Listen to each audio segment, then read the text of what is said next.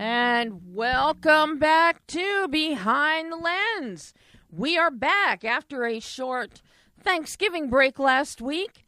Uh, I'm Debbie Elias, film critic, creator, and host of Behind the Lens, where we go behind the lens, below the line with the movers, the shakers, the film and TV makers, the producers, directors, writers, actors, actresses, cinematographers, production designers, costume designers, uh, composers, sound mixers, editors, film editors, you name it, we talk to them. And uh, we're hot in awards season right now, people.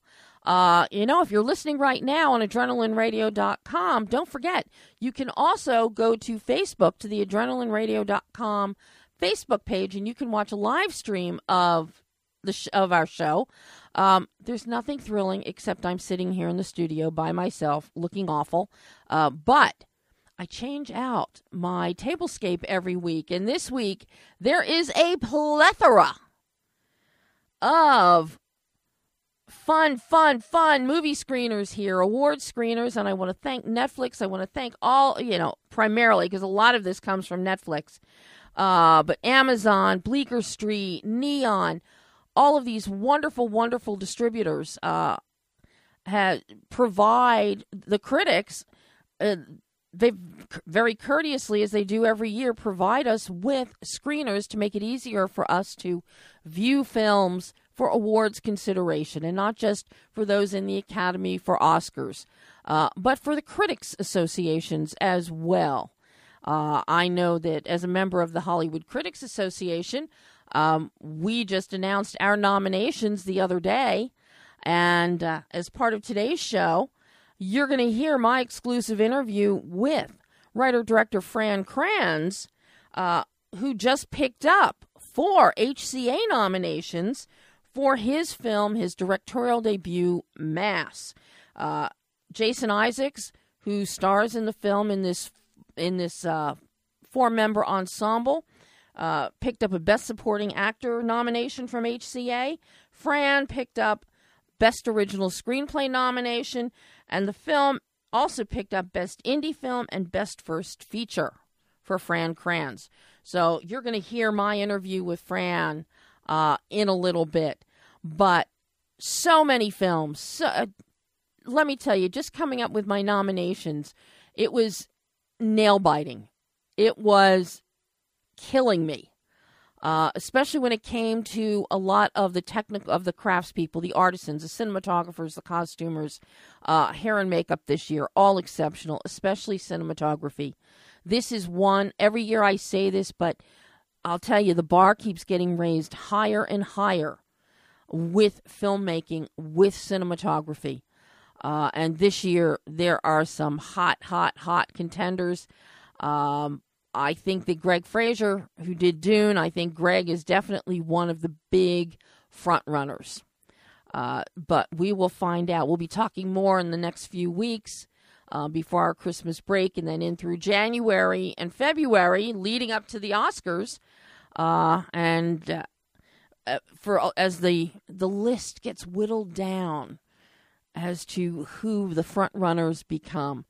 But there are so many great films, and there's so many films that are out. They're streaming and in theaters, uh, and I can't. I have to say it. Being Ricardo's, please, please, please see it. See it in the theater and appreciate the true mastery of that film of Aaron Sorkin in bringing uh, this contained, this one week look at Lucille Ball and Desi Arnaz uh, to life. It is outstanding in every element of the production the period perfect costuming, the production design, again, the cinematography and the performances. Tony Hale as a young Jess Oppenheimer uh, just knocks it out of the park. Jess Oppenheimer was a producer of I Love Lucy. Um, just amazing. And Javier Bardem, he sings. You'd swear it's Desi Arnaz himself singing. but it's not. Um, being the Ricardos, do yourself a favor and see it. And then on the 10th, ah, ah, on the 10th, I had my doubts, folks. You knew this last year when the announcement came out about Steven Spielberg doing a reimagination reboot of West Side Story. Blew my mind. It is spectacular.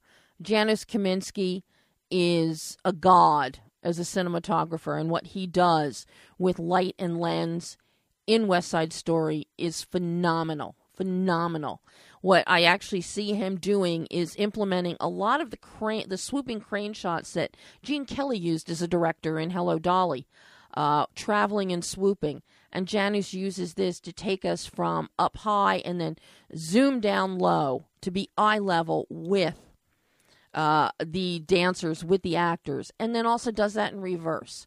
So so many wonderful, wonderful nuances and elements are bringing these films to life. Uh, and I can't encourage you enough. See as many as you can, not as many as I see. But my my honest to God, my count for screenings this year uh, is going to wrap at 18, about 1,800 films. And I watch every frame beginning to end. And a big part of that, a large part of that this year is courtesy of Santa Fe Film Festival. I am one of the judges and uh, just finished screening submissions. And Santa Fe uh, is slowly announcing, we're slowly announcing the films that uh, will be seen in the Santa Fe Film Festival comes February 2nd. So stay tuned for more on that. But let's let's move things along here with today's show. Midpoint of the show, Josh Tessier is back with us to talk about Overrun. Uh, that is now available. Just came out on um, DVD and Blu-ray. Uh, anybody that likes noirish films, crime thrillers, action movies, pick up a DVD and Blu-ray. It's a great it's a great holiday gift for them. But Josh is back. We're going to talk about that. As I said, you're going to hear my interview with Fran Kranz shortly, but first, three of the most delightful young talents I have had the pleasure of speaking to and seeing on screen in many a day. Gemma Brooke Allen, Audrey Hsieh, uh, Olga Petsa. They star along with Julie Bowen and Nick Thune in Netflix's new hit directed by Val by Valerie Weiss, Mixtape. This film is so much fun. It's set on the eve of Y2K. Gemma's character, Beverly Moody, 12 years old, she finds a broken mixtape that her parents, who were teens when they had her, um, made, and they were killed in a car accident. So she finds this and she wants to learn more about her parents. And because the tape is broken, uh, those of us old enough to remember when your tape is broken, either you get some scotch tape or sometimes you just have to like make a whole new mixtape. But when songs, she can't even find these songs, and slowly she, a friendship builds um, with her two new friends, Ellen and Nikki, as they go on a quest to duplicate her parents' mixtape and learn all about the music of the 90s and by extension, because this is set on the eve of Y2K, we are transported back to the 90s with fashion, with hair, uh, and with a killer soundtrack, which I think is available on Spotify. It, it's fabulous. So I, ta- I had a chance to speak with these three delightful girls. So take a listen to my exclusive conversation with Gemma Brooke Allen, Audrey Hsieh, I think that's how we say her name. And Olga Petsa talking mixtape.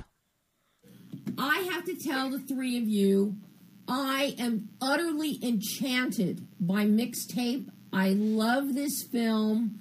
The three of you are a breath of fresh air in film. Oh, thank you so much. You're so thank sweet. You. Thank you. I haven't enjoyed performances with as much joy I think it, all year. So That's, wow, that means so much. Wow. Thank you. But Thank you. Thank you so much. You guys. I'm very glad that you enjoyed our film. Yeah, I- it's so nice to hear. I just adore the three of you. Your chemistry is incredible. So, uh, and I, I'm curious. Oh, we're also watching it. We actually hate each other. No, I'm kidding. Yeah, no, it's all acting. That's, uh, that's all we were hired to do. Oh well. Yeah, I mean, really, serve an Oscar for putting up with each other, really. I know. We had to be, we had to be separated on set. There, there were too many arguments happening. There are too many fights breaking out. Well, I have to say, Gemma, I'm familiar with your work. I saw you first in Black Black Pumpkin. You had some one-offs in Dr. Ken's SEAL team a few years ago. And Audrey, I just loved you in in here today with Billy Crystal and, oh my and gosh. oh my god. Yes. So Thank you so much. Uh, that was that was a really uh, fun film to film, and it was great. Everybody was awesome. So I was already familiar with the work from the two of you. And now, Olga, you know, I've now seen your work, and I got news for you. I got the three of you on my radar for years to come because Oh, thank you. you guys you. are fantastic. So I've got to ask each of you what was it about this script? Because here it is, it's Y2K. You guys weren't even born yet. Um, and there's all this insanity happening.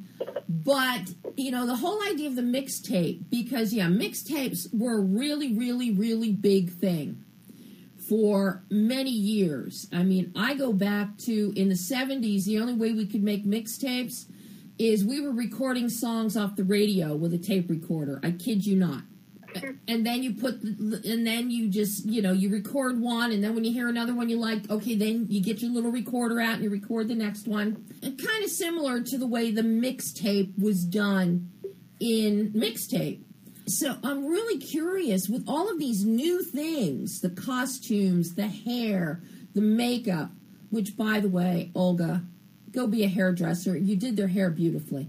I know. I'm mm, seriously. I'm getting a haircut from one of the um, stylists this coming Saturday. So it's done deal. Done deal. I, I love. I love everyone is so talented on and off camera. So it's. Um, I totally agree with your statement there. So, uh, you know, with all of this new stuff that you guys didn't even live through, you read this script. What jumped out at each of you that made you go, ooh, ooh, ooh, me, I want to make this film? Let's start with Gemma. Okay, well, actually, I had auditioned for this way back when, even before COVID. So I had known the script, and I remember really loving it, but I was really young at the time. And so I had already been, like, ecstatic because my mom was like, Gemma, do you remember Mixtape, that amazing movie? And I was like, oh my God, yes. And she was like, yeah, like, you've just got another audition for that. And I was, like, so excited. And um, something about Beverly and just um, the connection between all the characters was written so well. And I am a 90s babe myself, and I love music. So the fact that it was so driven by music, I loved that. And the whole punk rock world, I loved that. And that made me really drawn to it too, because I'm more of like an R&B girl, but this movie introduced me into a whole nother world of amazing music that I had never heard before. Mm. And what about for you, Audrey? Um, oh, definitely a lot of the points that Gemma brought up. Uh, I really liked too, like the music aspect, the kind of punk rocky world, the '90s theme, because you know I'd never been in a '90s themed um, movie before. But um, I also just really liked, like when I read the script, I really liked how um, I don't know how how everything was really grounded and just genuine. Like all the connections and like Gemma said, the characters were really well written. Just everything was just so great. I just I, I just like the vibe of it. And what and what about you, Olga? I mean, I gotta agree with what the girls have said so far, and also, again, with the, you know, it might be people might question how do girls who have not been born even close to the 90s do a film that you know is about that time. And but when I first read the script, it I felt as though you know I could relate to it because the whole story wasn't just about being born in the 90s. It was about you know, it's about friendship and music and love and relationships and, and that self discovery, um, which I think anybody of any age could relate to. So once I, I realized how much that even a, a movie that, you know, was is based 20 years before I was born and 10, but, um, it, you know, it was created, I could still relate to it and, and, and just have a blast doing it, which I did with very great people. well, and you bring up a really good point, Olga, because this movie, at its heart, it's all about friendship and fun, and that friendship it starts through music. It starts through that mixtape, and so much of the world is people connect through music. So this film is just an extension of that idea, and to watch how each one of you get introduced to the other through music, looking for lyrics, looking for a song, uh, looking for a record that nobody has, not even anti. And I have to say, all of you with Nick in that role are hilarious. And oh, we love Nick. oh yeah but yeah, you are just so spot on, Olga, about the fun and the friendship and the music. But yeah, let's bounce to work to Nick in a moment and that club scene because that's a really intense scene. And yes, I can tell you that was a very authentic kind of club for the 90s. no, accurate it felt it felt accurate. I, yes, I can assure you that was a very accurate representation of some clubs. You know, what was that experience like for the three of you to be in a scene like that? Because this, I think, it's got more madness and mayhem happening in it than anything you guys have ever worked on before. Audrey, there's always madness and mayhem on a Billy Crystal film but not this kind of, oh, yeah. of, of, madness and mayhem. Uh, so this time, let's start with Audrey and tell me what your experience was like doing that club scene and that parental that parental essence that Nick brought. Mm. Oh my gosh! It was like, well, like you said, it was absolute madness and chaos.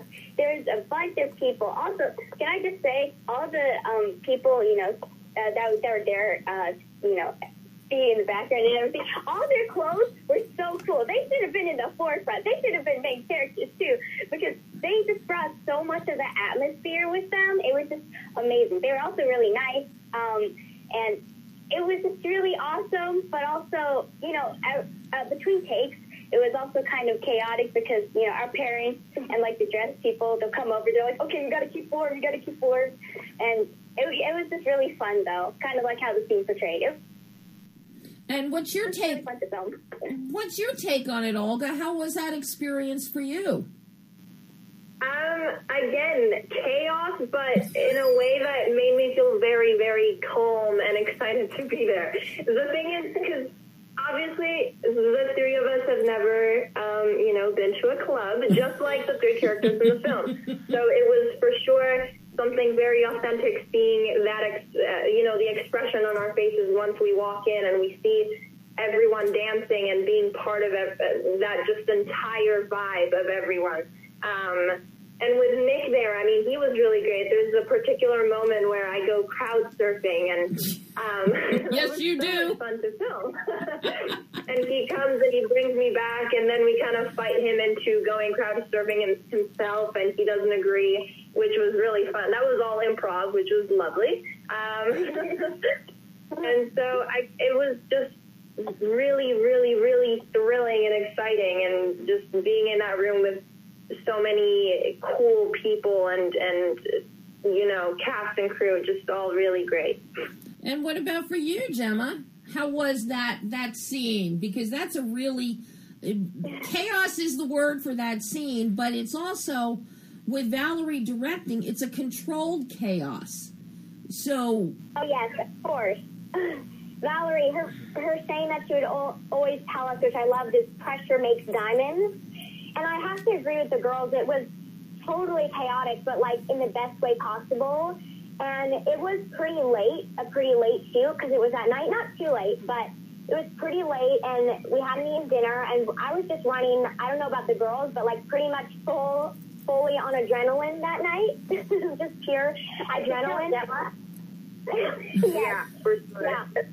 It was so fun and like I feel like it, it was totally like a dream. Like I remember after each take, we would be like keep dancing, and then when Val would yell cut, we would be sad because we would just want to keep dancing the whole time. and it was so fun being with them too, because like the connection that we make together there, like I'll never have that with anyone else. You know, it's really special. And I remember this um, between takes, we were taking a rest. We were all like laying on each other's heads, and Audrey, she told me like, "Wow, you have a really comfortable head." And I was like, Which is so cute. It's so Audrey, it's so Ellen of her to say that. She's just, I love the girls, and so that was really funny. Um, and it was amazing, very chaotic, but like in the best way possible, of course. So now I got to ask you about because you all go from wearing okay, with the exception of you, Olga, because you're already a trendsetter. You're already a rock and roll trendsetter with the costuming that you've got. But Gemma and Audrey, you know, you guys are so straight laced. Gemma, your grandma keeps putting you in those sweaters, just different colors, but just one sweater after another. And Audrey, you know, you've got your mom's got you in proper clothes. How fun was the wardrobe, the 90s wardrobe that you guys got to wear? And did you get to pick out any of that wardrobe pieces that you liked that you wanted to wear? Let's start with Olga. You know, the costume designer was Mona May, which I mean, Oh. from the first time seeing that name and knowing that um, we would get to work with her every single day was mind blowing.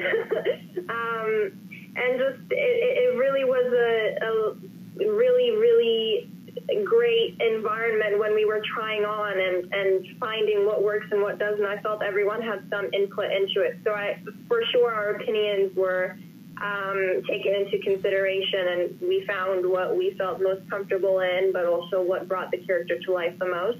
Um, which was, it's, I mean, it's really important to do. So it, it, you know, everyone nailed it when it comes to that, and also the clothes were really, really cool for everyone.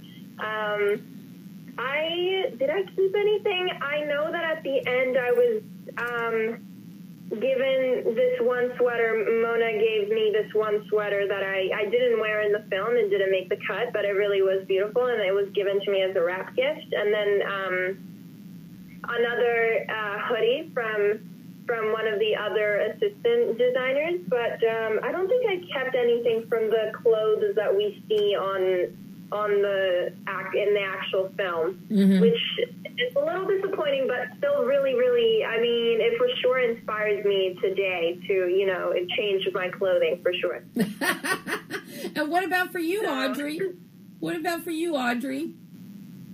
Oh, well, I definitely had a really uh, pretty decent hand in swaying what I wore because um, when we were trying on clothes, I feel like maybe I talked a little bit too much about about like anime and stuff because I just go on and on, and I guess they're like, you know what? Let's just let's let's incorporate that into Ellen's character. So they got a lot of uh, '90s themed uh, kind of anime shirts. Like they had a Dragon Ball Z shirt. They had like I think her name was like a space space invader. There was like a bunch of different 90s themed anime shirts also in my room. But um, yeah, like Olga said before, Mona May, a really awesome person to work with. She is so sweet, so nice. Her dog scared me for the first time I met her. It came out of nowhere. I didn't. I was. I wasn't expecting a dog, but um, yeah, it was really great. Yeah. did you keep any of your wardrobe? Did you get to keep any pieces? Yes, I did. I kept a few pieces. I had there were two pairs of pants that I I was able to keep, and then there was there was one dress kind of thing, and also a vest. But and I think I kept it though because I kept every single time I try on something, I'd go to Mona and I'd be like, hey, I mean, maybe I could keep this after the film. I don't know. but yeah, I got to keep some really nice pieces. Gemma has to answer about costumes. Um, I I love the costumes so much. I definitely think, just like what Audrey and Olga said, we definitely had, um, we were very lucky that we had, you know, some say in it. And of course, they would never choose anything that we didn't like or didn't fit right or was uncomfortable. And um, I just kept bu- um, bugging Mona May the entire film, like, just you know, I'd love to keep this, you know. Oh my gosh, can I keep this? Like, um, can you hook me up at the end of the show? and um, I, I'm so happy I actually got to keep um, the burgundy hat with the cute feathers in it that I wore to the club, to the voyeur. Ooh. One of my favorite hats, definitely like my favorite hat that I own, 100%. And um, yeah, Mona May was so amazing, and the clothes inspire me today with what I wear. I mean, I'm a bit of a mix. Like, I am obsessed with old lady sweaters, to be honest. you know, I have to, I hate to admit it, but that's just me. I'm an old lady inside, but mixtape really brought out that punk rocker in me, so that was cool. And um, I also got to keep like an undershirt and some other stuff too, but the hat's definitely the highlight, I would say. And very quickly for each of you, just name your favorite song from the film. Start with Olga. Um, I'm gonna say more than this. I think, yeah, because um, we had some really great experiences. Everyone singing it together and dancing to it. It really and really great. Okay, your turn, Audrey. Uh, I would say Teacher's Pet because we practiced that a lot. so Oh, yeah. it's a good song too. Yeah. And what about you, Gemma? Oh my gosh, this is probably one of the hardest questions I've ever been asked. Um, I definitely love like getting nowhere fast by Girls at Our Best, but I'm gonna have to say the wrong song. Ooh. Written so well. It is such a beautiful song, and um, yeah, I think that is probably what my favorite. Well, I Yeah. loved I loved all the tracks, but my favorite was Dancing in the Moonlight. Oh, that, that's a good Honestly, I think I think everyone wants to agree that it is all the movies, all the songs in the movies. Especially since we sing it. That's right. Oh, yeah. Oh, ladies, this is, I know Chelsea has to move you along. This has been so much fun. I can't wait to see where each of you go, what each of you does next. And I hope that next time I talk to all of you individually or together, we're in person. Uh, because I can't wait to talk to all of you again. You got you you gals are fabulous. Oh, thank you Thank so you much. so much. Thank you so much. Thank you for having us, and I'm so glad that we got to talk. Thank you. Oh. Yeah. Thanks, and, And, you- and I'll, I'll never forget our conversation about toilet paper.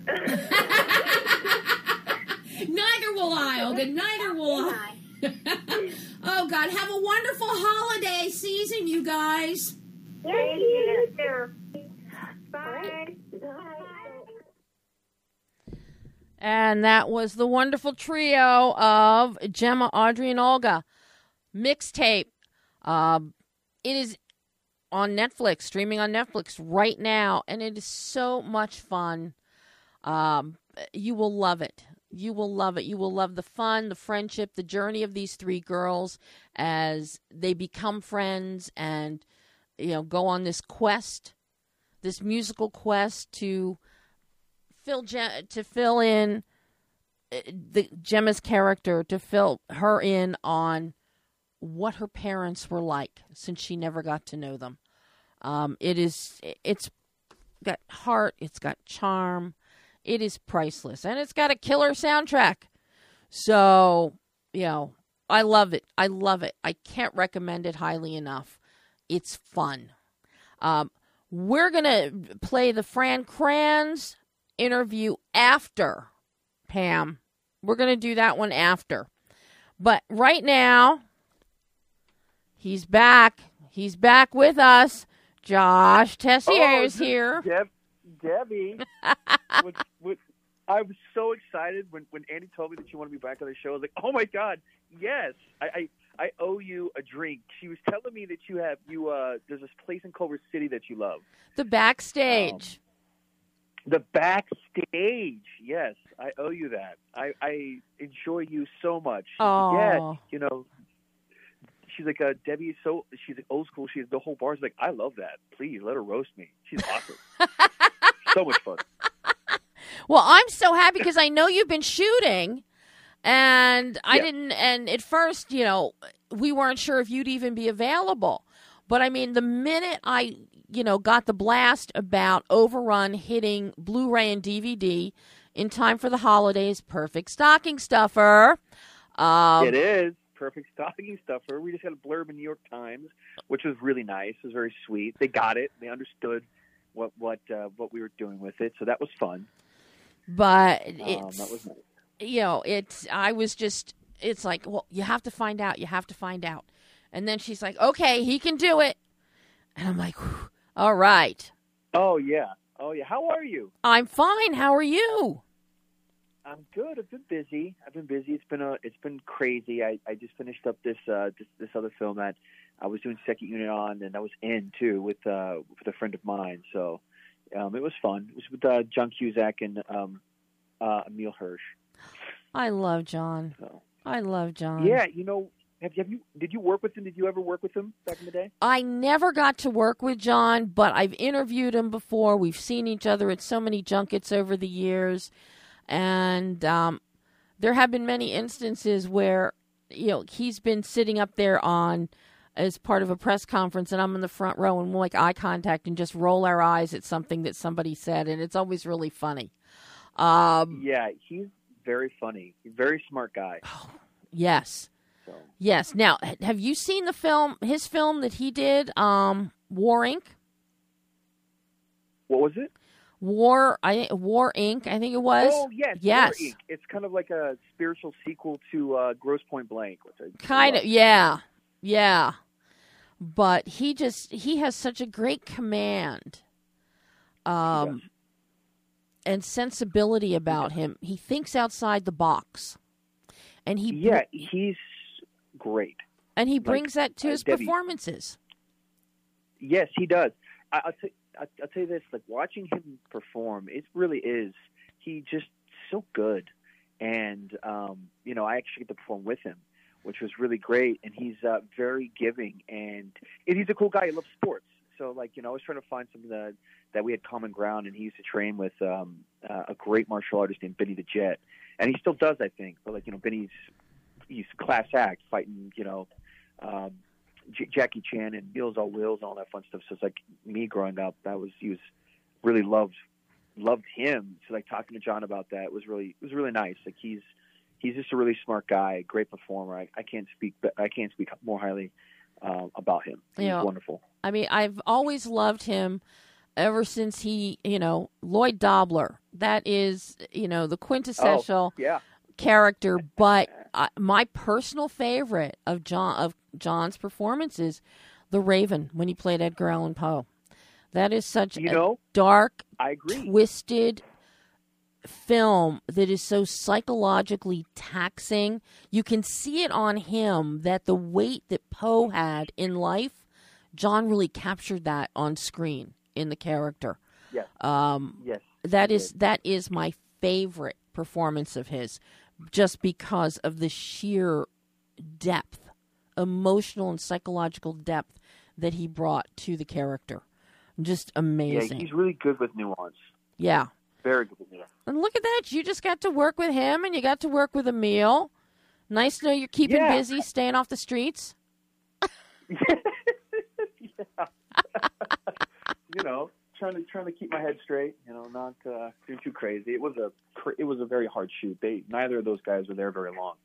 It was um it was it was um it was a tough one out in Arkansas. Wow. Going to Arkansas is yeah. tough to begin with. Yes, I, you, I yes yes Debbie, that's understated. You know, And what were you very warm. so what were you doing on this one? On second unit. Second unit.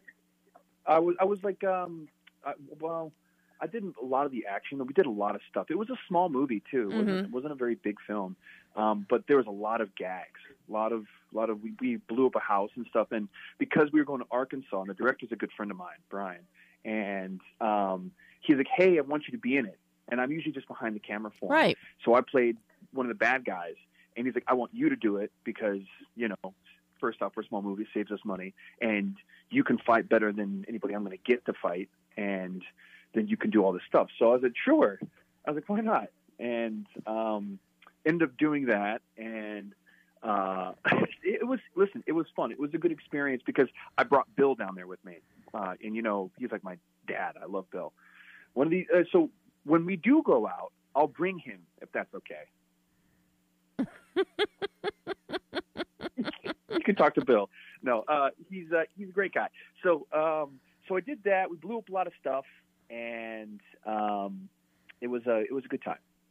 Yeah, but blowing Um, up a lot of stuff blowing up stuff is so much fun and you do a lot of blowing up stuff in overrun too which is what makes you this a perfect film for you as as your first time feature uh Yes. directorial because you have such a great understanding having worked stunts having been a stunt coordinator um you understand how this all works and I did, and I didn't ask you before. I'm curious. I got to ask you now, because she is in the film.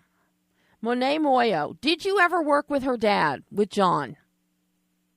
Um, I so Omid Omid had worked with John um, several times, and they were friends. So like he's that that was Omid's uh, c- connection, like Mhm. Bonette. Like she uh, she's a sweet gal. I've actually surprisingly never worked with John. Wow, wow. As long as I've been doing it, I've never worked with John. But Omid has worked with John, you know, for years and years and years. Yeah. So, um, um, and she and she was great. Like I, she was a lot of fun. Real, she was very sweet, and um, getting getting to work with her. You know, she's a legacy kid, and it was really nice to uh, um, have her on the set. You know, and watching and- her, watching her, it was very obvious the apple did not far, fa- fall far from the tree. Uh, yeah, yeah, I agree. I agree. I, I, I agree with you one hundred percent. So now for everybody Uh, so for everybody that didn't hear our our rantings and ravings and and all of our laughter last time you were on the show give a brief description of how you would describe well i'll give you mine first how i would describe overrun and then you can tell me how right or wrong i am. But overrun it's hardcore mafioso battles with russians italians good cops bad cops and an informant caught in the middle and bring it all to life in overrun Okay, you were correct there. what else would you add I would. I mean, you know what? You pretty much summed it up, Debbie. I think that that's like the the gist. It's very like Smoking Aces, right? It's very ensemble-y, You know, um, uh, get the case, get the girl. You know, play on those tropes kind of film. A lot of fun. You know, play into its weirdness kind of thing. Well, now because this is your first feature, and given your background, um, you know, having acted, been a stuntman, stunt coordinator, um, and also one of the really fascinating things about your background is you've also been a colorist on films.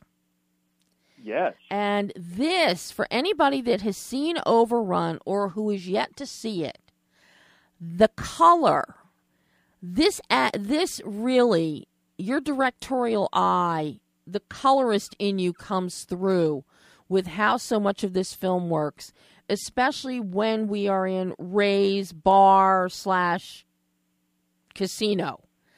You've got Yes.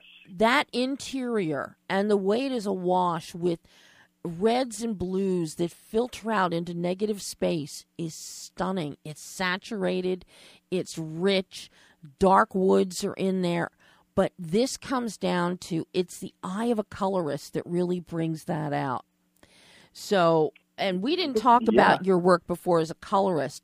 So I'm really curious how that plays into your directorial sensibilities when you're working It's huge. when you're working with somebody like Jeff who's your your DP, in working with him, coming up with your lighting and your angles and your production and your production designer Kevin Boylan, that has to play a big big part, and I think that sets you, it gives you an edge as a director that many don't have. I really appreciate that. Yeah, I guess we didn't talk about that. No. um, the, the color side of me, and color is such a huge deal to me. because you can evoke a lot of like color science is very important, I think, you know, in marketing and really in anything. But I feel you can get a mood and a character immediately off of, you know, um, a color. Yeah. You know, it's like you can bring that in and then you can hone an audience in by making them focus on, you know, a particular thing or this and that. So, yes, looking with Gev, and obviously Gev is brilliant. He's a very good DP. So it's like, you know, it made it easier for me and him to figure out color palettes and stuff like that. But yes, it plays a huge role in the way that I look at things and the way it's like everybody always, you know, like the colorist joke is, you know, we hate white walls. You know, like I like bringing color in, unless it's it's meant to be sterile or meant to like bring Sure. you into a place where you have a certain feeling, like a, a particular type of white. But that's the conversations that I have. I'm like, well, what are we putting him in? What's the environment looking at? How can I have him stick into the moment and give the audience the feel of this is what it is, um, and this is this is where I want the, the guy because of the color. Because in that opening shot with Robert, when he's going through the uh, thing, it's very warm Mhm. and kind of like we have that mixed lighting and it's very kind of exciting. And he and he himself is jovial when he's walking when we're behind him you know he's doing the goodfellas and he's like that's front of house right? That's like what he wants people to see. When he goes back to the house we get a little bit more yellow a little bit more green. It's like a little bit less more less color because that's his real self. That's who he Mhm. actually is. And he takes his glasses off and he goes through and we start pulling him and then we get into the freezer and now we're cold because that's what he actually does. So like you're doing a color palette for all of that, and it was really important. That particular shot was pretty much how I designed how I was going to make the film. Was the color spectrum of the the characters' choices Mhm. that I was doing through color palette, and it helped Robert because it's like this is front of house, this is back house, and he saw like the palette change. So therefore, it helped him be able. to And Robert's a great actor. What Yes. a wonderful man. Very much so. But and then I- Um, I also see that when you move into, you know, when Bruce Dern's character is on screen as the Russian mafia head, nobody ever thought. no Russian accent. No so Russian much crap for accent. Debbie, I get so much crap for that. well, but like, it's Bruce Dern. What are you going to do? I think he's great. he doesn't need a Russian accent. He could have. He could have been adopted. He could have been adopted as a child. Uh, Yeah, he could have. I think the biggest thing was having Nick, who played uh, his son. I should have had him been American and just said, "Hey, you you guys are Russian." but um, but yes, I agree. We can go back on subject. You're so good at getting, keeping me on subject. You're so good at that. Look at you. I try. I try. Yeah, But you know, great. But you know, Bruce Dern and the costuming, his costuming and the immaculate suits and the pocket square, you know, that's that's kind of ruffled. Um so it's not, you know, one of those pre-cut things that's sewn into into the breast pocket of a suit jacket. Um, it's one you actually have to stuff in there yourself. Um, Yep. all these beautiful little details and the color of the suits that you put him in so that and with his white hair you know his face his features stand out and you've got some great shots of his hands like when he points his finger um, when he's meeting with omid's character of marcus our hero our former marine who you know he's trying to get he's trying to get this case. He wants to get his sister freed. She's been taken hostage as leverage. Um, and you've got dern sitting there barely moving and just kind of melting into the background with the color tones you have him in and then the finger he he just points that finger and moves it ever so slightly and it's so, so good. it's so chilling He- it is so chilling it's fabulous So, I thank you. I, I, I, I'm, you know, I'm really glad that you enjoyed the film. By the way, it makes me make, makes me happy at least, like that you enjoyed it and you got what I was doing, and you've been around for a while. So, um, the uh, so what the choice there, just so you know, from my color pers- perspective, Mhm. both Bruce and Bill, when they were in their scene opposite, and I know we're talking about Omid's scene when they're at the bar together right and that was purposeful to make it a little bit more inviting for him, although he is a daunting character. But when him and Bill are together, the reason why we lit it a little bit more cool behind him is because both of those men, their faces get red. mm-hmm. They have a tendency to have a little bit more red in them. So, like, we were trying to counteract that with a, a cool thing, so therefore they stick out and they can, you know, do their thing.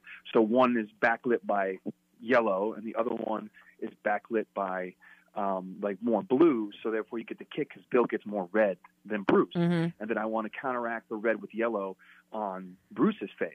So therefore, you get this cool kind of mixed look, and and then with his suit, and you know me, and, and that's my favorite part, by the way, is, is figuring out, you know, colors because obviously I want actors to to be very involved in what they think they hmm they want to be in, and then we'll spitball. But like colors are very important to me because it's just like a character choice. Putting um, um, my buddy Benny, who I gave the tattoo on his head because he doesn't have a backstory. So you do that, and you put him in a bomber jacket. You get light brown with his skin tone, but Mhm. you get this kind of feel that he's a bad man. You know, like Mhm. you don't need to say more than that because you you don't need that. You're already giving the audience enough with the color and the idea of what you're doing for the character. And I think it's really important. you know? Well- and it's lost. It's it's lost. I feel nowadays. I, I think uh, for a good portion, I mean, I just wrapped up watching. Um, I'm one of the jurors for judges for the Santa Fe Film Festival uh, that's in Okay. Santa Fe come February, and we just finished screening all of the submissions, and there were 504 submissions. Um, My lord. This is what I've been doing for two months. People wonder why they don't get things or they don't see things. It's called time crunch. And I firmly believe that every filmmaker that submits a film to a film festival, that film has to be seen by a, by a judge be, and be considered. Um, there have been That's amazing. there have been Debbie, too many instances over the past decade or so with several film festivals where I learned that and had the evidence for it that films were being rejected and they, they were never watched. And to me, that's unconscionable. When a filmmaker puts his pours his blood, sweat, and tears into a film to get it made, submits it to a festival, he deserves to have that film watched. Um, so that was one of my big, that was one of my big focuses with these submissions for Santa Fe, was that Wow. you know You if get a couple good ones. There are a lot of good ones. Um, they've started announcing some of the slate. Nah, the scheduling is nowhere near done, but there are a lot of really good ones. Um, one, Scott Balderson, um, Steve Balderson, whom I adore. Steve is also a filmmaker and an author. He's got a film, Alchemy of the Spirit. Um, Steve's actually going to be on the show January 31st uh, before Okay, the festival starts, talking about his new book about finding your investment money for your film, uh, and also That's a thing. and also talking about alchemy. But that's one that's a big one that I really love. There are a lot of shorts coming up in Santa Fe Film Festival. That uh, one is from Sweden. It's the Kick uh, Kick Sled Choir. It is your heart will melt watching it. It is just Oh man. it is enchanting. Um, but yeah, I'll be, uh, you know, later on as we get through the end of this year, but you know, through January, I'll be talking more about those films. But you know, looking at watching those films, you're right. Color, color science is not something that a lot of people are really paying attention to. And so when you see it, No. you know, it's like you have uh, you've got your prime examples there with the characters with Bruce and, and Robert and you know with William Katt. Yes, folks, the greatest American hero is in this film. And he is Love Bill. and he is not much of a great American hero in this film. We'll tell you that. But one, but where you go with this richness and this darkness, with Bruce's character, with Robert's character, you then go almost to the opposite side of the spectrum with Jack Griffo's character of Augie, who I just love. Augie. Augie is a little techie. He plays Hero Marcus's BFF. He wears a turquoise blue, baby blue unicorn onesie, and he lives in an apartment that has a lighter red wall. So you have that red coming through with twinkle lights hanging on the wall. It is glorious to see that counter, and it fits the character of Augie so perfectly. That entire design of the room, what Kevin Boylan came up with, but again, the color. The red on the wall, not as dark or as deep as what we've seen in Ray's Club or with, you know, Dern's, with our Russian mafia guy. Um, but it has whimsy to it. And it really celebrates this character of Augie, who seems who celebrates everything. Yes, I love I love characters like that. I'm glad you noticed. Yeah, that was uh, that was definitely a thing when we found that. You know, my only problem with that room it was a, it was a box, so it became difficult to to be interesting inside the room. So we had to like make it work with the color. You know, you have hard reds with like bright light blues, and and Jack is such a wonderful actor. I've known him for oh man, seven years, and him and Omid. So I, I think we had talked about this, but uh, last time we we I did a I stunt coordinated a show called The Thundermans. So him and the guy who plays Walsh um, played his dad Mhm. on the show. And um, so that when I had asked Jack, we only had so much time with him, and he was about to celebrate his birthday and all that fun stuff. So like we were trying to figure out something fun, and so we kind of crafted this thing. And then when we found this little this place because we were at the location, so I had to find somewhere that would work for Augie. So when we when it was just a boring square room, I was like, let's make it let's do the red room. Let's make Mhm. it red. We'll put him in something blue, and we'll have fun with it. And then we came up with the whole idea of that kind of like spurred into well, he's a bright color guy, so he's bright about everything.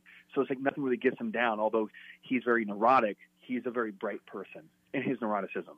So I wanted the colors to reflect that, and I think, and I'm glad that it came through with you.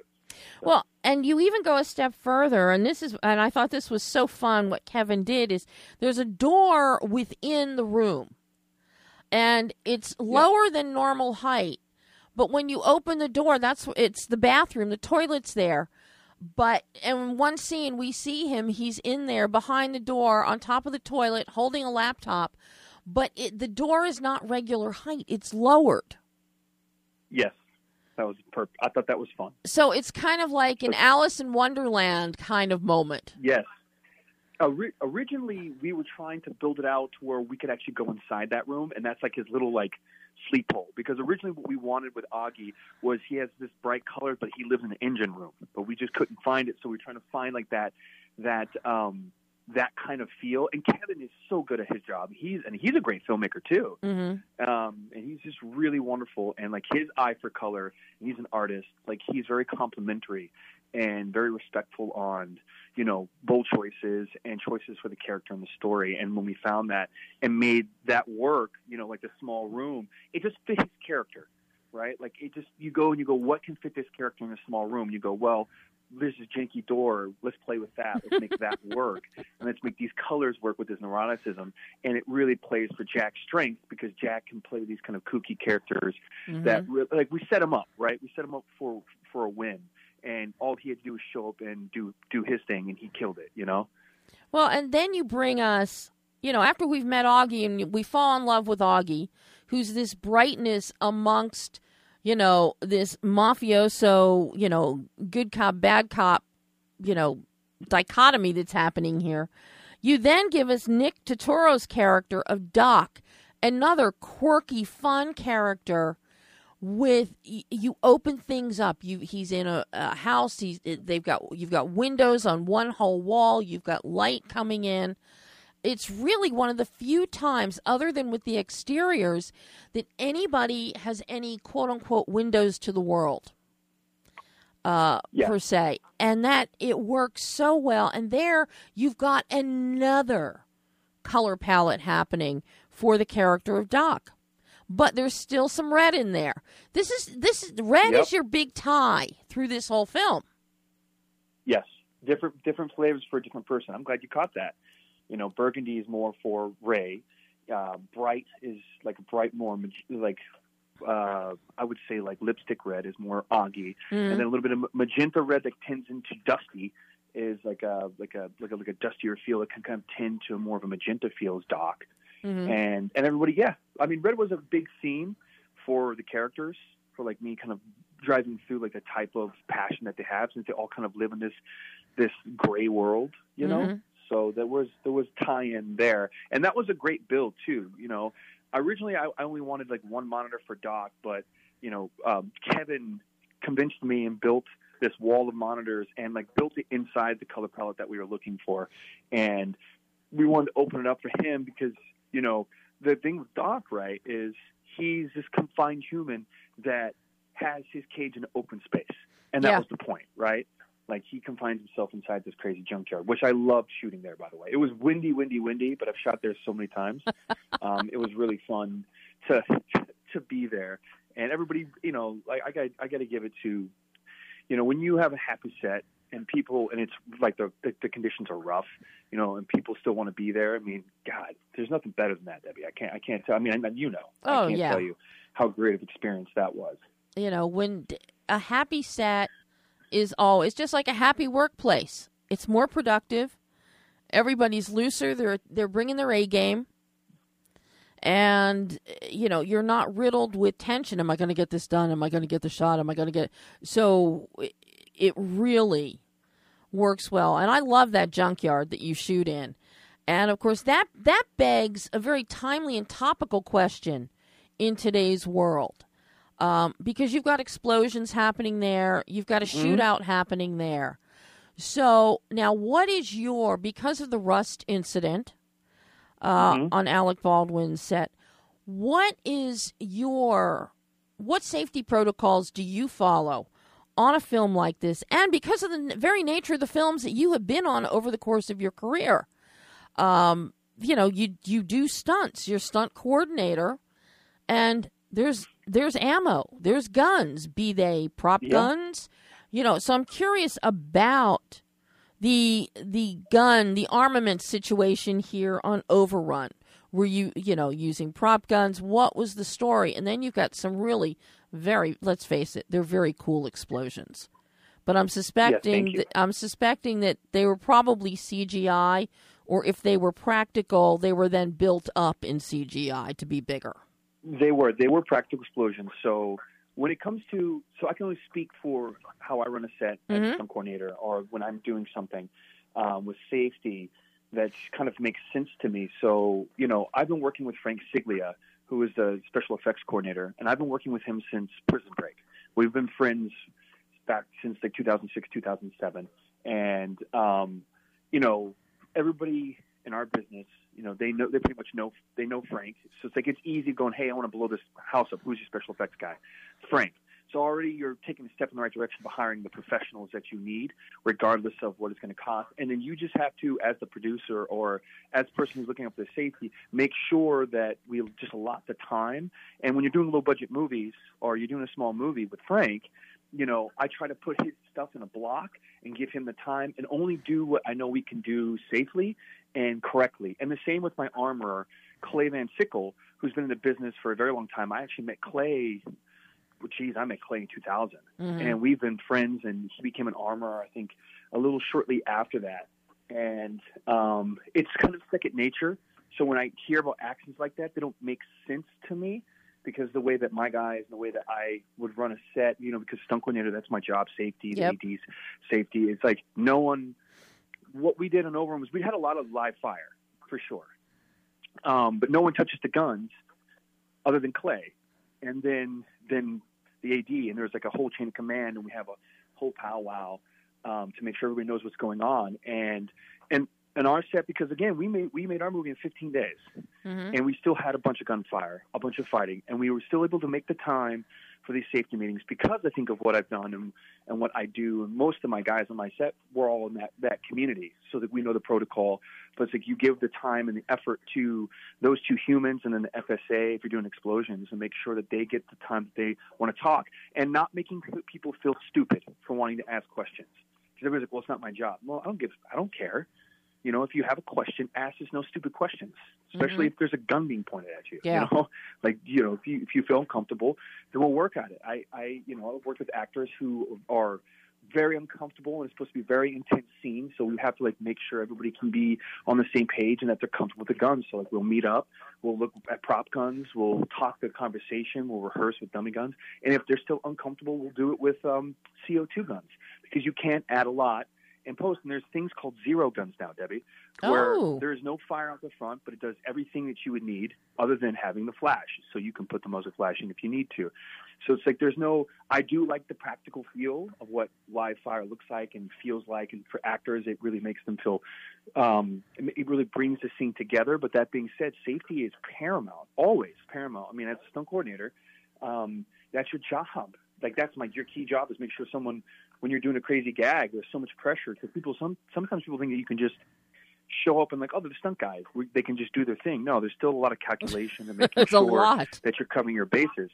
So Well, and um, when you're doing when you're doing that, it's very important. You know, very important. So that accident, you know, because I had talked to Clay about it, um, and I had talked to um, a couple other people about what their thoughts were, and it's tragic. You know, it's tragic. I feel, you know, I wasn't there, so I can't really talk about Yeah. what that actually was. But I know that that is not that is not standard practice. You know, it's happened four times in um, in the business. You know, last time in '94 with Brandon Lee but like it's it was fairly egregious and you know mismanaged for sure and i don't understand i just don't understand how that works because you know uh, we when the movie in arkansas it was a rough and tumble film and it was it was a tough one but we had a lot of live fire in that as well mhm. so I think that, um, and we still were able to be safe and have the right meetings, and that one was even tighter than Overrun.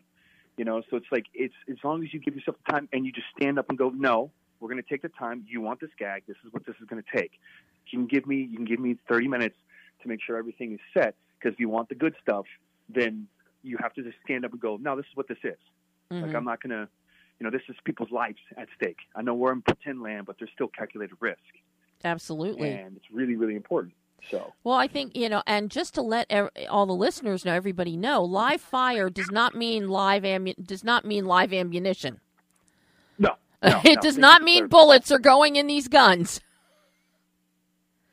No, and there is a clear difference, by the way. I'm just going to let you know that there's a clear difference between fake and real bullets. Um, and yes, live fire. What I mean live fire, I mean going going hot and all that fun stuff. Definitely not live bullets. I'm not gonna. I'm not. I'm not doing that crazy stuff. No, So, no, I, you know, eh, always safe. You know, and it's funny because um, I spoke with Sean Piccanino and cinematographer Brad Rushing um, because they've worked on so many things together, and the two of them have come up with a way to simulate muzzle fire so that then in post it's more coordinated with the actions of a prop gun. Uh, and Brad uses these tiny little LED lights and kind of under It's great. and either puts it underneath or behind to get the right light so that when you're pulling a trigger or cocking a gun or something um, you can match it up and plug in the the big muzzle fire in in post in CG. Yeah, it's Um, great. It's that's great. That's such a great idea. Using like little pop lights yeah, for like the flash. and yeah, we really got into that in a discussion. That's actually a piece that uh, is going to be out, I think, around the first of the year in print with the pen name. Um, Okay. but it'll be online too. But we're really big at the pen name that we're a print newspaper. So Okay. because Get print it in there, Debbie. Get it in there. print is not dead. Okay. It is not. I, I agree with you. My reviews are still carried in many print publications down south on the East Coast. They're smaller papers, but there are people that love print, and you get a lot of people of a certain age bracket. They don't have computers. They don't want to use computers. They don't want to look online for something. They want to pick it up, read it, and then crumple up that paper and use it in their fireplace. I mean, you're not wrong. It's still like I love print. There's something so, you know, like you're there reading it. It's in your hands. Like, Yeah. it's cool to read it digitally, but like I love reading a good book or, you know, a good script in my hands or good newspaper or, you know, like that's where I used to find, you know, what movies and reviews and all this fun stuff, and like it was all very exciting because like you're you're there like every week or every day with this person that's Mhm. writing, and it feels like they're writing for you. You know, Yeah. and that's amazing. You can't really get that. It's personal. Yeah.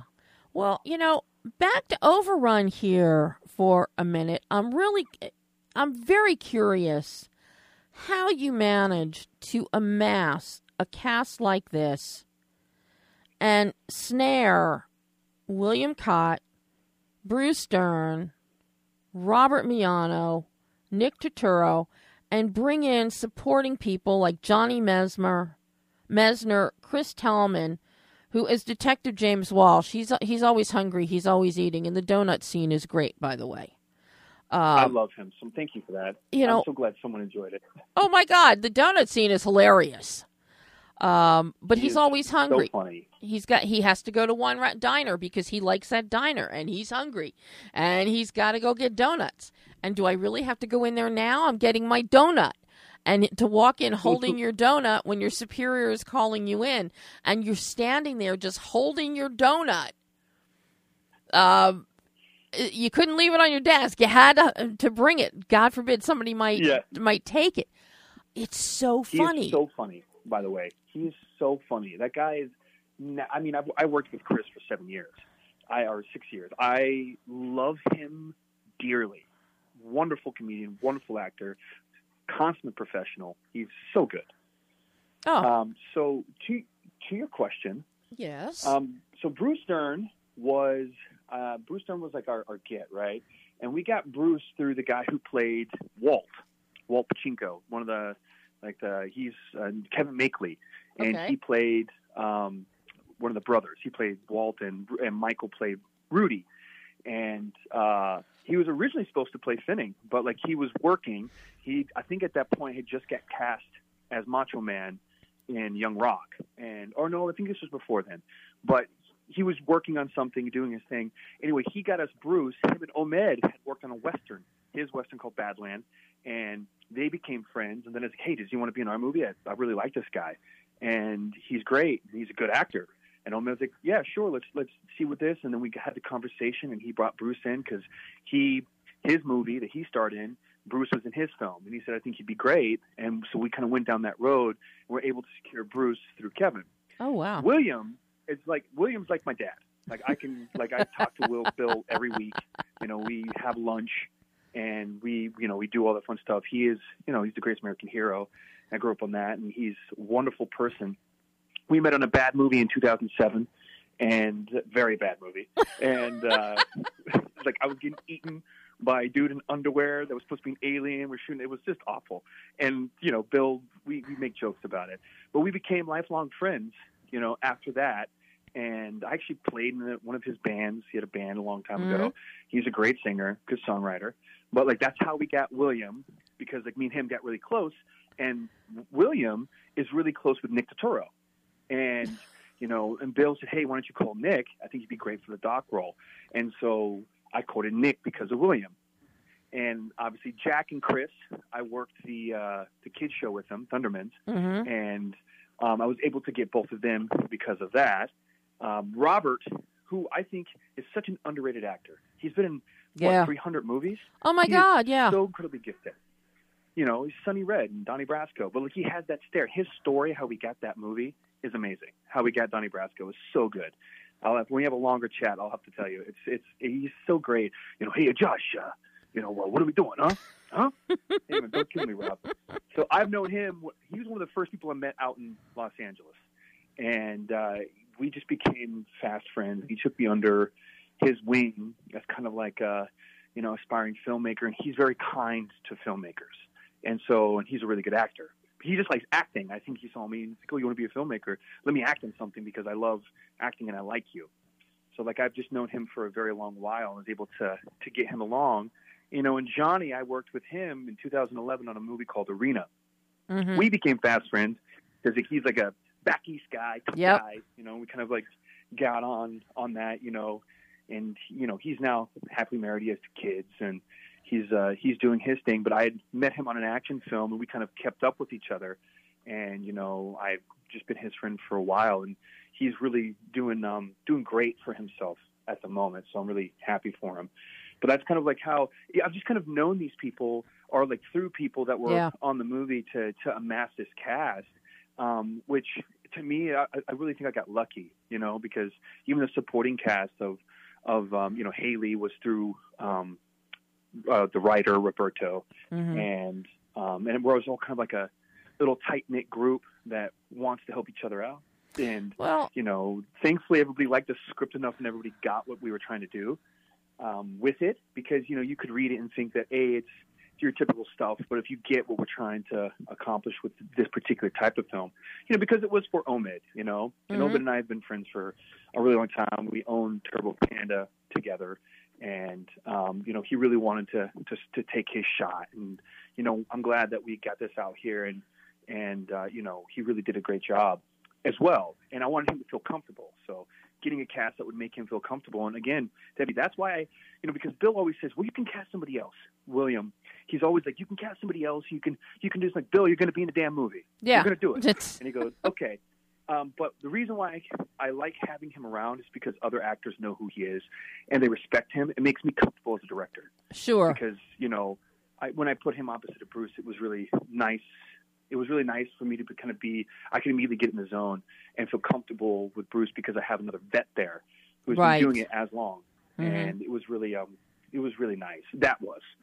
But uh, listen, I could talk to you forever, so I'm trying not to get off topic because I did earlier. You just kind of wrapped me back around to Overrun, but I'm like, I just let's talk about flowers. What's up? What's? Well, unfortunately, we are actually out of time. of course we are. And I have to let you go. We have to go to the bar and just sit and talk sometime.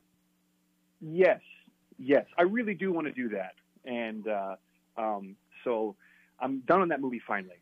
Like I have, I do have time, but I would really like to catch up. And thank you so much. I was, and I told Annie this. I absolutely enjoy talking to you about film and all that fun stuff. And thank you so much for having me on the show. I can't thank Oh. you ah, enough. I love having you on. I love having you on. So we will chat soon. Everybody can pick up Overrun now. Great stocking stuffer. It's in all the stores. You can get it on Amazon. I know I looked. And by the way, I rewatched the film last night on my brand new 50 inch TV, and it looks damn Oh. good. Damn good. That was my Christmas present to me. So, um, You're too kind. You're and too kind. yours was you know, bef- before you let me go, yes. um, I read your article on our last interview, and I hadn't read it yet, and I, I thought it was so fun. You're so nice. You're just, Aw. you're so great. So, It's um, thank you. Well, you're very welcome. Thank you.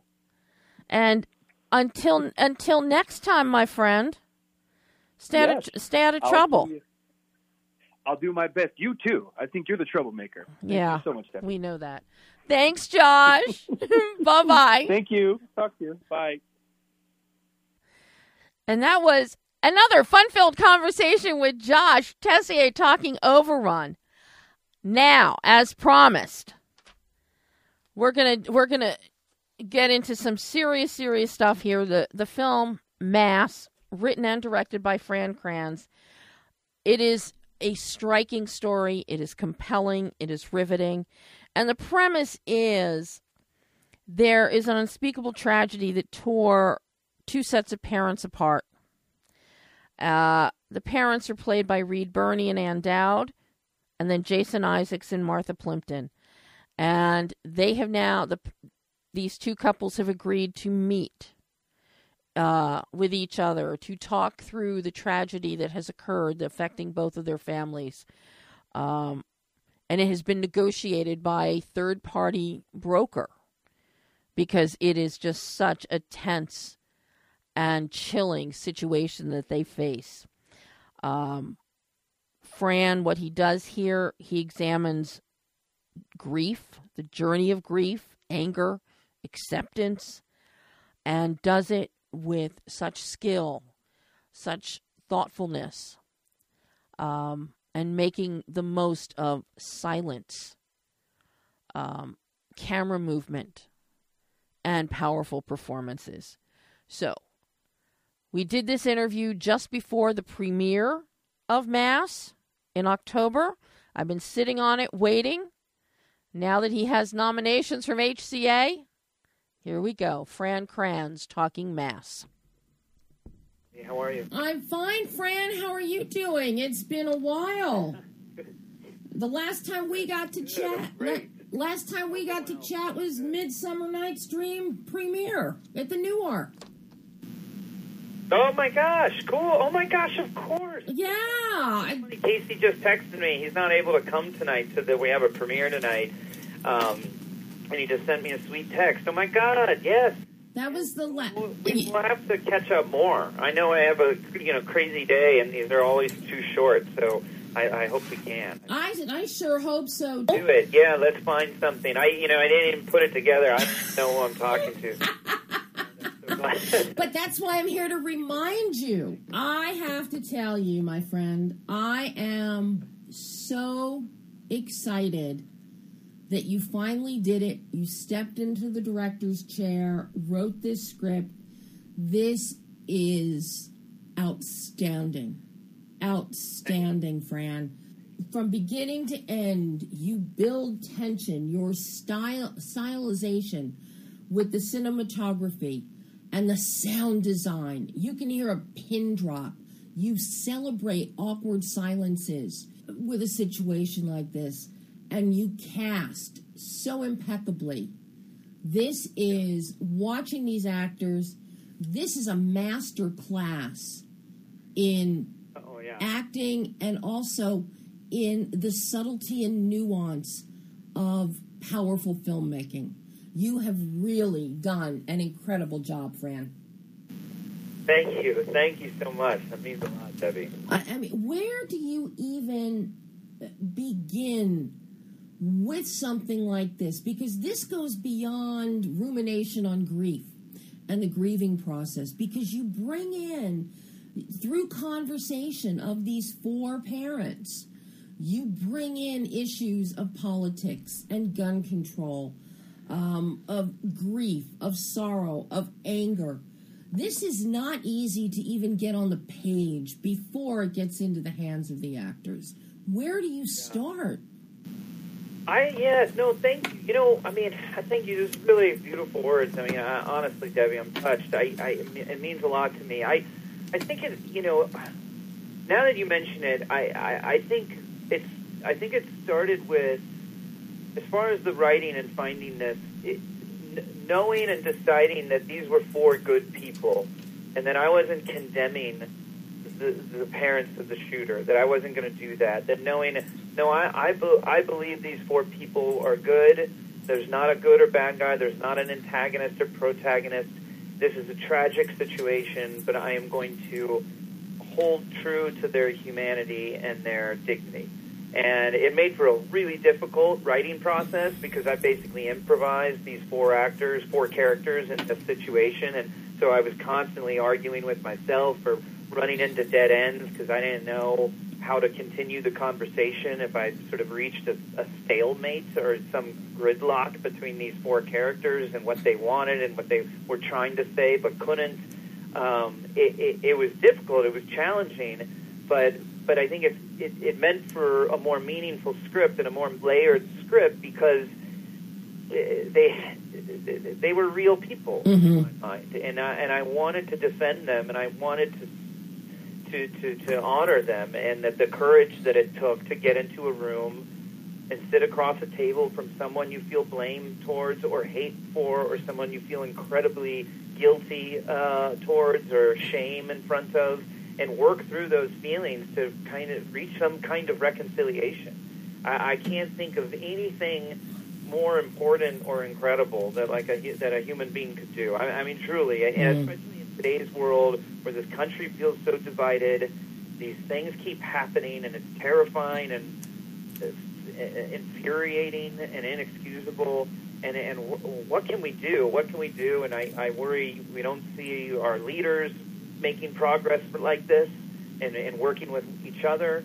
And so I just I came across these meetings and doing research, and I thought this is the this, feels like the most important story I could possibly tell. And I had been I was writing another screenplay and had ideas for something else entirely, and then this took complete control over my life.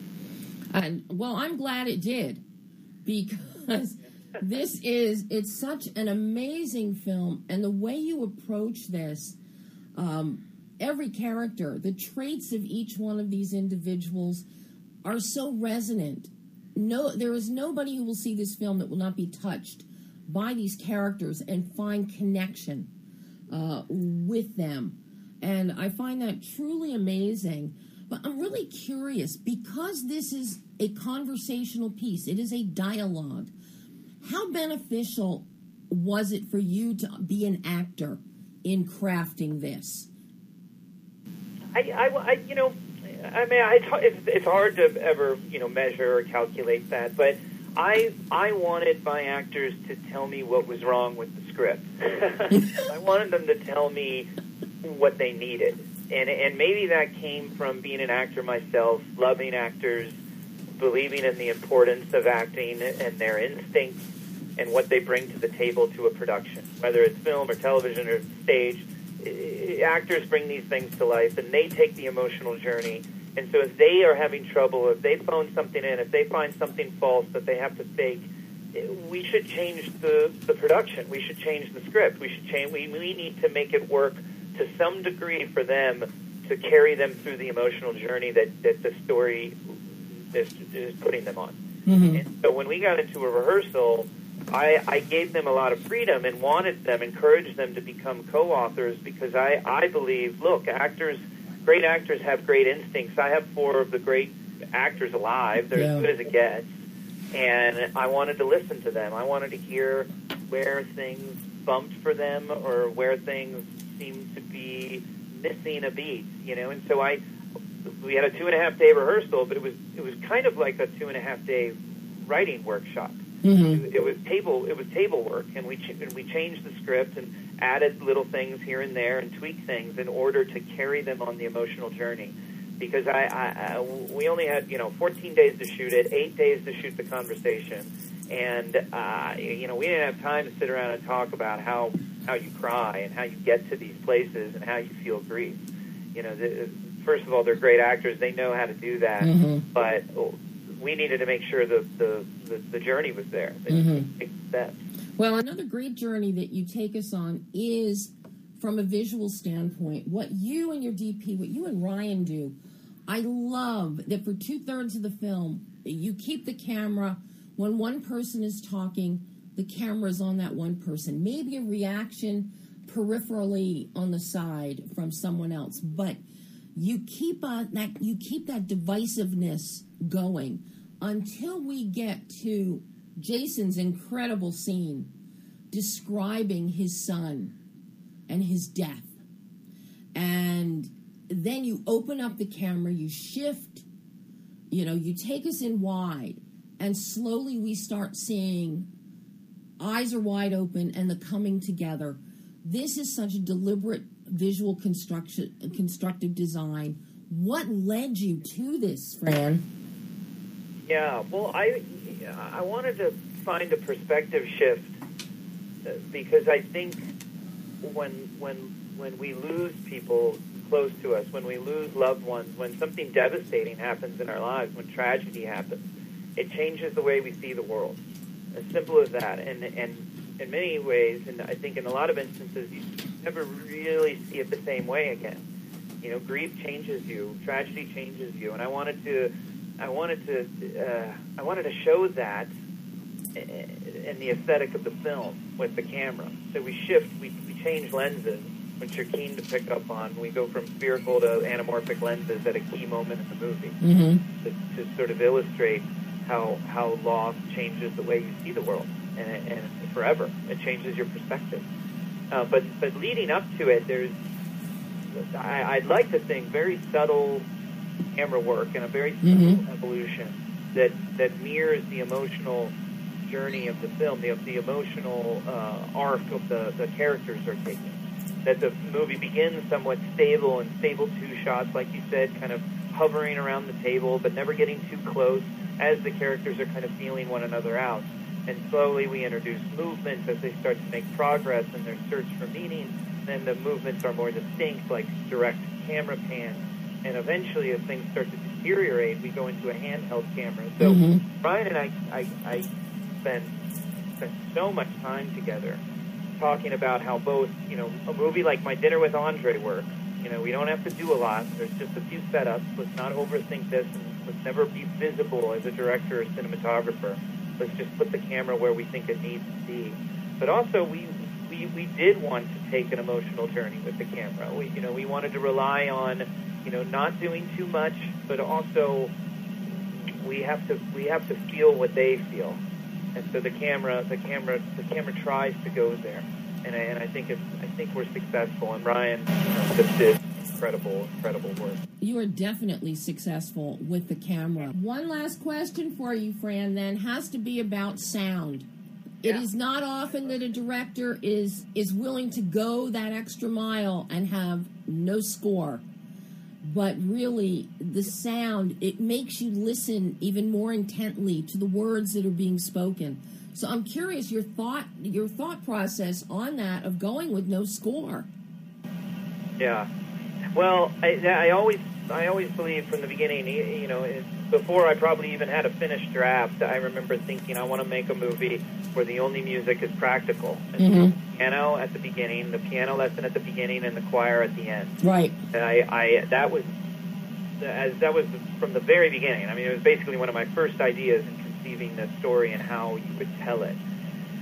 We did pay a lot of attention to the subtlety, though, of sound design. I had a, a friend of mine, Kevin Speeden, created these, these very subtle atmospheric sounds that I, I kept bringing up this reference to a Chekhov Cherry Orchard. He has a Mm, yes. out a string breaking off in the distance, and it's like the sound of the world aching or dying. And I wanted to put that in the atmosphere that it didn't feel like score. It almost felt like maybe there's construction going on far off in the distance. But what it is is it's, it's, it's meant to sort of reflect the internal world of these characters, the aching, the, the sort of endless aching and the, the war with grief that goes on inside of us, and the sense of sort of a world moaning or a world aching that it's off in the atmosphere, it's off in the mountains. You can hear it off in the distance, but easily could mistake it for something else. So there was some of that, and then Alex Verbitsky, my sound editor and re-recording mixer, he, he he's a bit of a genius. Even though I drove him crazy, I kept wanting to come back and do more. But we spent, I mean, we spent hours just taking room tone out at key moments so that you're truly left in silence. Uh, we added dog barks so you're reminded that this is happening in the real world. Mm-hmm. The sort of extraordinary quality of the conversation is contrasted with the ordinary quality of the room and the neighborhood and life outside. So there was there were so many tiny subtle things that were actually you know painstaking work, right? It, it was it was really a lot of work that went into just finding those moments of silence where the room tone almost disappears, where it comes back up, so you almost feel the air conditioning and feel the sort of the, the intrusiveness of the space. You know, there was um, there was just, I mean, I, I could go on forever. If you gave me a little bit of money, I would go back and play with sound. I, I love I just love the soundscape, Fran. No, good. I'm glad you do. I do too, but I still play with it. I would. I would just go back. Well, I know that now they want to take me away, take you away from me. Thank you so much, Fran, and yes, we will chat more later. Okay, thanks, Debbie. I'll talk to you soon. Bye bye. And that was Fran Kranz. And pardon the audio on that, but the this was the vacillating of the phone connection that they had us hooked up on. Um, it wasn't a direct line between Fran and I, so there were multiple other phones connected in between. Um, so, but you can read and and hear more about Fran Kranz talking about Mass on BehindTheLensOnline.net. Uh, we got more stuff coming that I'm going to be popping out uh, on the site this week. A lot more interviews, some really great uh, awards consideration kind of interviews. Uh, quite a few cinematographers and a few more. So that is all the time we have today, and then some. Uh, we'll be back next week. We've got more guests lined up the next two weeks before we take our end of year break. But until next week, I'm Debbie Elias. This is Behind the Lens.